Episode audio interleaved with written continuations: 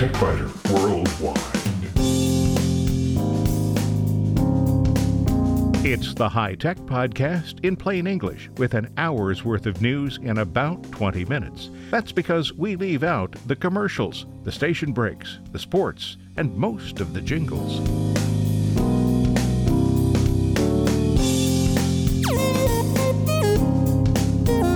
Podcast number 762 for the 24th of September, 2021. This week, online searching can be more productive with the right search engine for the current task, and some query options can narrow the search to return more accurate results.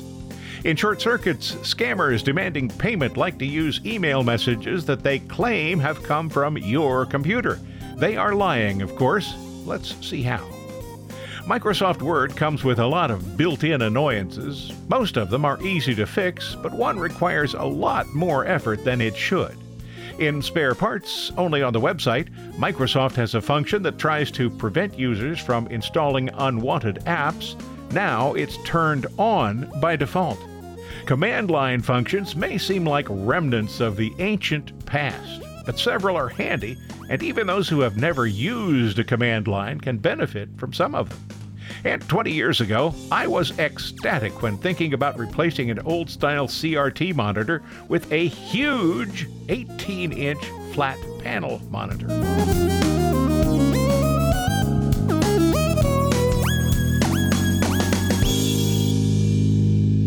A lot of people, maybe even most people, use a search engine several times a day. Google is the search engine that has the highest usage. That doesn't mean it's always the right search engine to use, though. DuckDuckGo has been growing, still small, though, and other search engines exist that might sometimes be better choices. Google has about 70% of the search engine market worldwide, obviously more than all of the other search engines combined, and there's no question that it works well sometimes for users, and always for Alphabet, the company that owns Google. The search engine continuously scours the internet for information, analyzes it, and disgorges huge amounts of information when people ask for it. But it also collects a lot of information about users, and some people don't like that. DuckDuckGo is all about privacy. The search results are sometimes on par with Google, and I use it as my default search engine. When DuckDuckGo doesn't return enough good information, and frequently when I'm searching for images, I go back to Google. DuckDuckGo doesn't store information about you, and the ads it serves are clearly labeled. Users can even turn off ads if they want to. I leave them on because when I'm looking for a product or a service, they can be useful. By the way, you'll find links to all of the search engines I mentioned on the TechByter Worldwide website, www.techbyter.com. Start page is similar to DuckDuckGo in that it promises not to collect, store, or share any information about you or your searches. Their tagline is the world's most private search engine. The landing page is about as plain as it can be, just a place to type a search term. Results include some clearly labeled ads, and the result page looks a lot like what users see in Google when using the incognito mode. Microsoft launched the Bing search engine more than a dozen years ago. Bing Places is a portal for local businesses similar to Google's My Business services. Microsoft frequently and annoyingly attempts to convince users of Windows to choose Microsoft's browser Edge as their default browser and to specify Bing as their default search engine. Yahoo still exists. It predated even Alta Vista, but it followed primitive search functions such as Archie, Veronica, Jughead, and the World Wide Web Virtual Library. The name is short for yet another hierarchical organized oracle. Yahoo was first with a lot of things, but its email service was eclipsed by Gmail. Quora beat out Yahoo Answers, and Yahoo Flickr was smashed by Instagram. It's still a competent search engine, though, and its main page contains a lot of up to date news items. Ask, which was previously called Ask Jeeves, is about one one hundredth the size of Google, and yet it fills a niche by specifically requesting a question. Why is the sky blue, for example, instead of a search term? The landing page also has a reasonable collection of news stories. AOL has a market share that's as close to zero as it can be without actually being zero. It's a place to try if no other search engine has been able to locate what you're looking for. But if that's the case, AOL probably won't find it either. Some search engines are primarily aimed at China, Russia, South Korea, the Czech Republic, and other areas. Baidu has a large user base, but most of the users are in China, and anyone who is unable to read Chinese will find it impossible to use. Yandex is popular in Russia and surrounding nations, but it is available in English. There's a story behind the Yandex name, too. It's short for Yet Another Indexer. Clever, huh? Naver is used primarily in South Korea, where it has about three quarters of the search engine market, and Seznam is directed at the Czech Republic, but even there, nearly 85% of the users prefer Google. Check out the links on the TechByter Worldwide website. There are other search engines too, some that are limited geographically, some that specialize in particular kinds of information. But the primary choices for a lot of people will be Google, Bing, and DuckDuckGo. Google offers several ways to modify searches, and some of the Google modifications work with other search engines.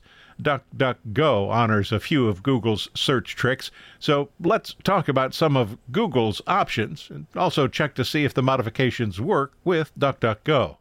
A lot of people know that placing a search term in quotation marks will limit Google's returns to just articles that contain that exact term. That's probably Google's best known search modifier. So if I search for Bengal tigers in quotation marks, Google will limit its suggestions to web pages that contain the term Bengal tigers. It will omit links to pages about Siberian tigers or about the Cincinnati Bengals football team. This is a really handy trick that homes in on what you're looking for without including a lot of extraneous links. Unfortunately, this one does not work with DuckDuckGo.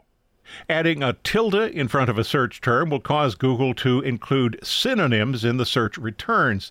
A search for egg tilde classifying will show articles about eggs being classified, egg sizing, egg grades, egg types, machines that grade eggs, and documents about egg grading procedures. This modification works reasonably well on DuckDuckGo. Using site in front of a domain name will limit Google's search to just the domain you specify.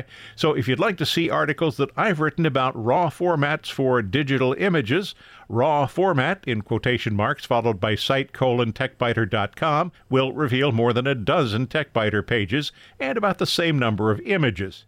In this example, two Google tricks are being combined, limiting the search with quotation marks around raw format and limiting the search area to just the TechByter worldwide website. This doesn't work perfectly with DuckDuckGo because the search engine doesn't support the use of quotation marks.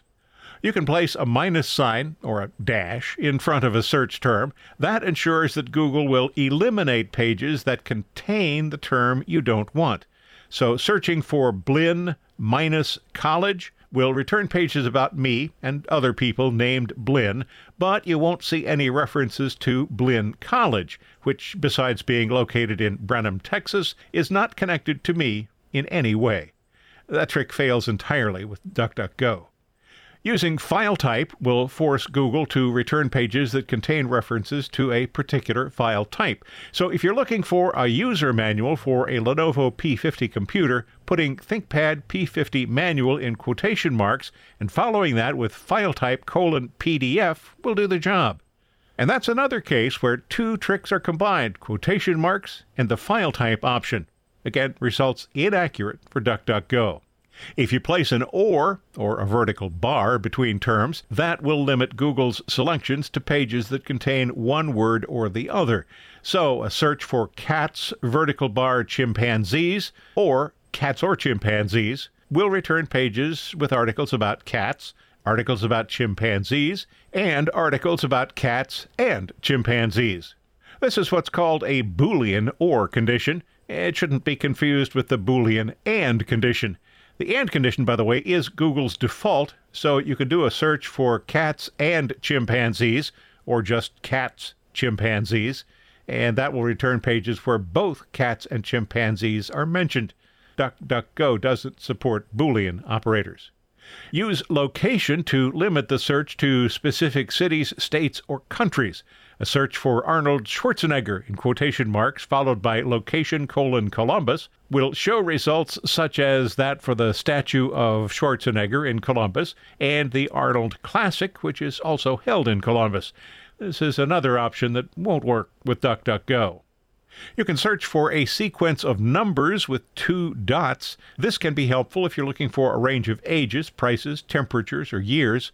Searching for Ohio population 2015 dot dot 2021 will list pages that deal with the numbers of people who live in Ohio and include the numbers between 2015 and 2021 inclusive. Also, if you place a dollar sign in front of a number, the search will be limited to prices searching for digital camera dollar sign 800 dot dot dollar sign 900 will list articles that mention digital cameras and also include a dollar value between $800 and $900 don't try that one with duckduckgo either Use related in front of a domain name to return sites that have some relationship to the domain you already know. So searching for related colon techbyter.com would list sites where TechByter is mentioned. And that one doesn't work on DuckDuckGo either. When you're seeking older information that might have been removed, cache will be your friend to search Google's stored data. So cache colon techbyter.com might reveal some old pages from the site but not if you're using DuckDuckGo. You can search social media by using the at sign, searching for at sign Facebook George Custer or at sign Twitter George Custer will list pages from Facebook or Twitter where George Custer has been mentioned. So when you're looking for information, keep in mind that there are search engines other than Google. And when you're using Google, try some of the tricks to energize your searches and make them more accurate. If you find these podcasts useful, and I hope you do, might you consider a donation? There are no ads here, and support from listeners is the sole source of income. It's easy. Just visit the website and click the donate button near the top of any page. You can make a one time donation or schedule a repeating donation every month. I thank you and so does the cat.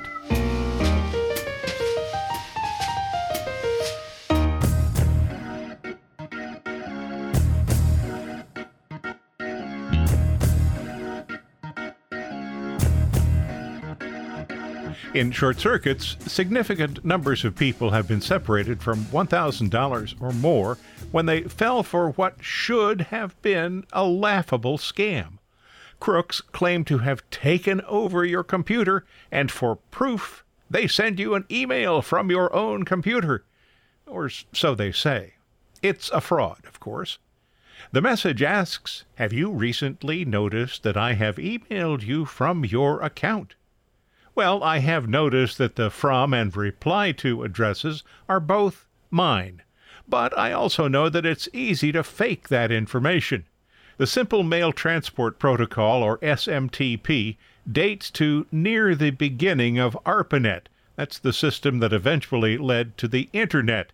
Because ARPANET connected university research scientists and military operations in a closed system, fraud wasn't a concern. Today, fraud is a concern, but SMTP has only minimal security functions. Because much of the header information can be modified by the sender, it's important to look for one bit of information that is virtually impossible to change the sending server's IP address.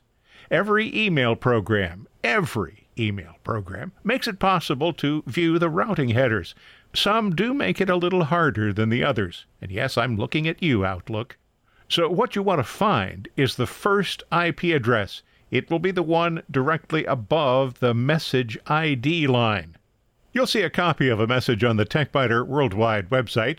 It was transmitted from IP address 91.106.58.222, which I know is not the IP address of my email server. The research could stop right there.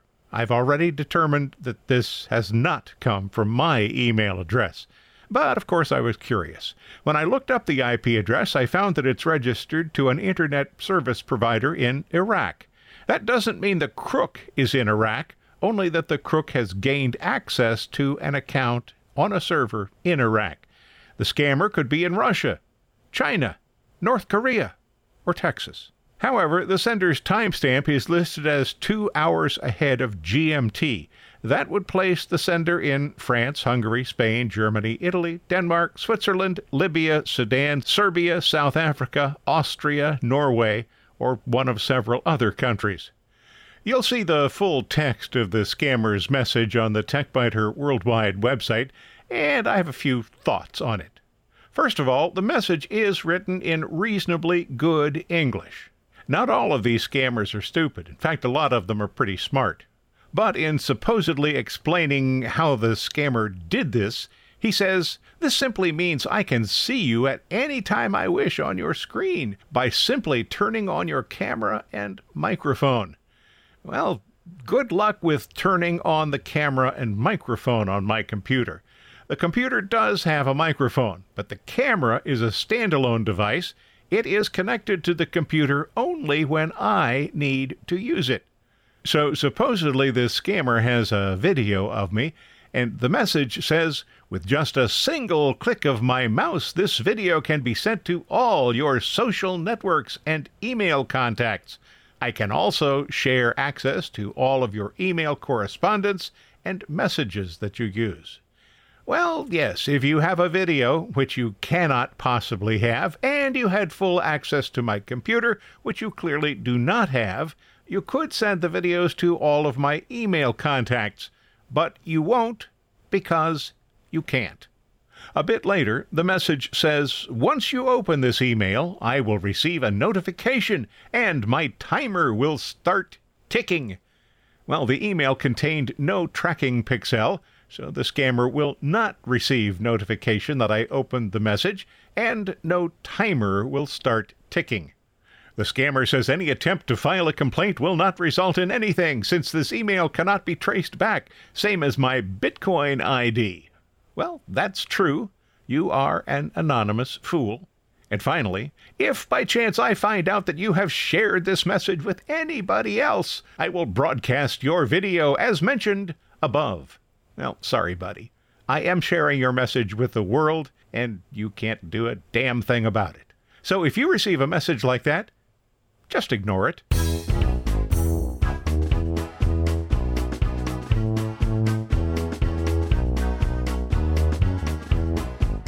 Over the years, Microsoft has built a lot of annoyances into Word. It's not all Microsoft's fault, because users ask for features that no word processor should have, and Microsoft then adds them because customers want them. Take Web Layout View. Nobody should be using Word to design websites, yet some people apparently misuse Word for that task, just as some folks misuse Word to create brochures and books. There are purpose built applications for those jobs, but okay, Microsoft has made it possible for Word to be used to create a web page. But why does that have to be the default view when users create new documents? It's a word processor and word processors were once intended to create letters or other documents on standard size paper. I suspect that this is the task most people still use Word for, and yet when users create a new document, they get the web layout view, with no headers, no footers, no margins. To get those features, the user must open the View tab and then click the Print Layout button. This should be a really easy fix, right? Just open one of Word's many configuration panels and choose the default view. But the problem with that is that no such configuration setting exists. Instead, the user must write a macro and install that macro in the normal template. Never mind that the macro is dead simple to write and that inserting it into a template takes only a few seconds. What's important here is that most Word users don't write macros, and therefore few of them understand what Visual Basic for Applications is or how to put the macro in the normal template. An automobile designed this way would have reverse as the default gear, and shifting into forward would require adjusting something under the hood. So if this word feature annoys you, here's how to fix it. Open or create a new Word document and select the Developer tab. The Developer tab is activated now by default. If you don't see it though, check out an article by Microsoft that I have a link to on the TechByter Worldwide website, and that will explain how you can see the Developer tab. With the Developer tab open, click the Macros button. This will open a Macros tab. Type Auto Open in the macro name field. It has to be spelled exactly like this Auto with a capital A, Open with a capital O, all run together, no space. Then type a description in the description field. It can be anything you want, and if you'd like, include profanity about why Microsoft makes you do this to make such a simple change. I just wrote Fix View. Then click the Create button. That will open a nearly full screen dialog. The macro name auto open followed by open and close parenthesis will already be there, as will two additional lines that include the name and your description. You'll also see at the bottom end sub. Then you need to insert one line of code above end sub. That line of code you can copy from the TechByter Worldwide website is activatewindow.view.type equals WD print view. Click the X in the upper right corner to close the macro dialog. Now, when you create a new document, it will always display the print layout view. Given the amount of time it takes to switch views, just a second or so, you might consider creating a macro to fix that problem to be silly. Well, maybe so. But without this macro, I would be mildly annoyed every time I created a new document. Eliminating that bit of annoyance was worth the effort for me. You won't need a macro to read spare parts. Just direct your browser to the TechByter Worldwide website. This week, you'll find these articles. Microsoft has a function that tries to prevent users from installing unwanted apps. Now it's turned on by default. Command line functions may seem like remnants of the ancient past. Several of them are handy, though, and even those who have never used a command line can benefit from them. And 20 years ago, I was ecstatic when thinking about replacing an old style CRT monitor with what I thought at the time was a huge 18 inch flat panel monitor.